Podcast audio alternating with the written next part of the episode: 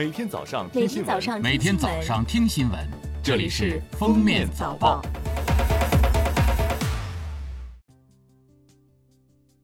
各位听友，早上好！今天是二零二零年九月二十七号，星期天，欢迎大家收听今天的封面早报。首先来听今日要闻。从二零一四年到二零一九年，中韩双方已连续六年成功交接五百九十九位在韩中国人民志愿军烈士遗骸。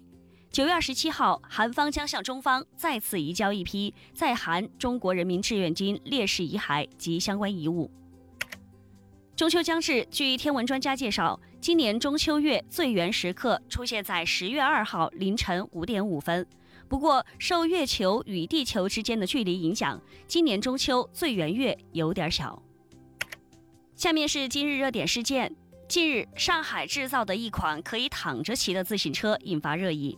负责人表示，这款自行车最大的优势点是舒服，骑行只需腿部发力，其他身体部位都可以完全放松。他表示，目前这种躺车主要销往欧洲、美国和澳大利亚，今年打算在中国市场进行销售，价格从三千元到两万八千元不等。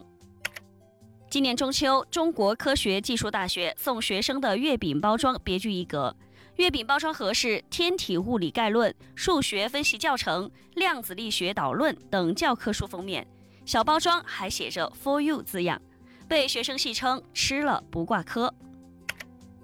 山东省委统筹疫情防控和经济运行工作领导小组指挥部通报，从进口俄罗斯水产品外包装和产品样本中检出新冠病毒核酸阳性。按照海关总署公告二零二零年第一百零三号的规定。全国海关自即日起暂停接受捕捞船 CH 零五 M 和运输船 CH 五六 N 两艘渔船进口申报四周，期满后自动恢复。内蒙古通辽市科左后旗公安局二十六号通报：二零二零年九月二十六号九点二十分，警方在科左后旗甘旗卡镇铁西路大家购水果超市附近成功将犯罪嫌疑人张立东抓获。此外，科左后旗公安局还通报，撤销了九月二十三号到九月二十五号发布的悬赏通告及警方提示。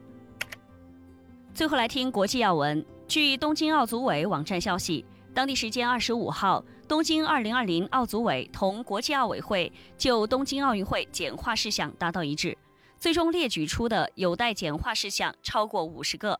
东京奥组委表示，当下全世界正在一起努力应对共同挑战。他们将努力举办一届能够引发全球人民共鸣的盛会。日本横滨港即将举办为期一年的大型高达行走机器人展，这个机器人将是有史以来最先进的一比一全尺寸高达。这个大块头高十八米，重二十五吨，可以跪下、转头、动手指。制作团队的终极目标是让它行走起来。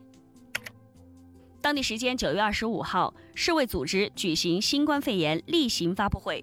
针对新冠病毒来自实验室的言论，世卫组织总干事谭德赛再次重申，世卫组织相信科学和证据。目前所有论文均显示新冠病毒来自自然界。